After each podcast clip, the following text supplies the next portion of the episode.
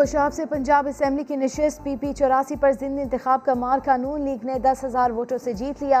غیر حتمی اور غیر سرکاری نتائج کے مطابق نون لیگ کے ملک معظم نے تہتر ہزار اکاسی اور پی ٹی آئی کے علی حسین نے باسٹھ ہزار نو سو تین ووٹ لیے۔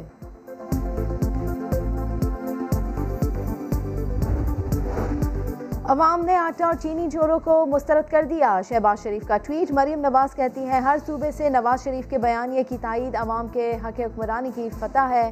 نواز شریف کو مائنس کرنے والوں، صرف نواز شریف رہ گیا ہے، باقی سب مائنس ہو چکے۔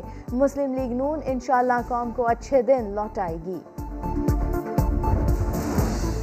الیکشن کمیشن کے حکم پر قومی اسمبلی کے نشست این اے دو سو انچاس کے ووٹ کی دوبارہ گنتی آج شروع ہوگی۔ گنتی میں چار سے پانچ دن لگ سکتے ہیں۔ ضمنی انتخاب میں حصہ لینے والے تمام تیس امیدواروں کو بھی بلا لیا گیا۔ نون لیگ کے مفتاح اسماعیل نے دوبارہ گنتی کی درخواست دی تھی۔ ملک میں کورونا سے اموات کا سلسلہ نہ رک سکا، مزید ایک سو آٹھ افراد انتقال کر گئے۔ مجموعی اموات اٹھارہ ہزار پانچ سو ستائیس ہو گئی۔ چوبیس گھنٹے میں چار ہزار ایک سو اٹھانوے نئے کیسز رپورٹ ہوئے۔ مثبت کیسز کی شرح نو اعشاریہ صفر تین فیصد رہی۔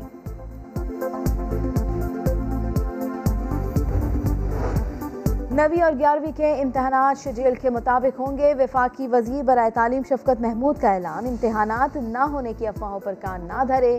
اسی ماہ آخری ہفتے میں حالات کا جائزہ لے کر آئندہ کا لائحہ عمل طے کیا جائے گا۔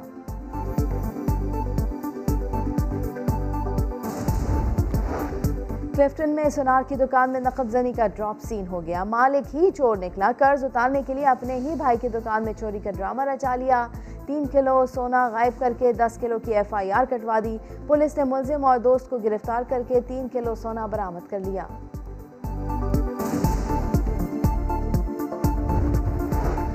اور لاہور پولیس نے بدنام زمانہ خواجہ عقیل اور گوگی بٹ کو گرفتار کر لیا۔ کسی کو underworld don Gogi Butt کے خلاف کوئی شکایت ہے تو فوری پولیس سے رجوع کریں۔ شہر بھر کی مساجد سے اعلانات۔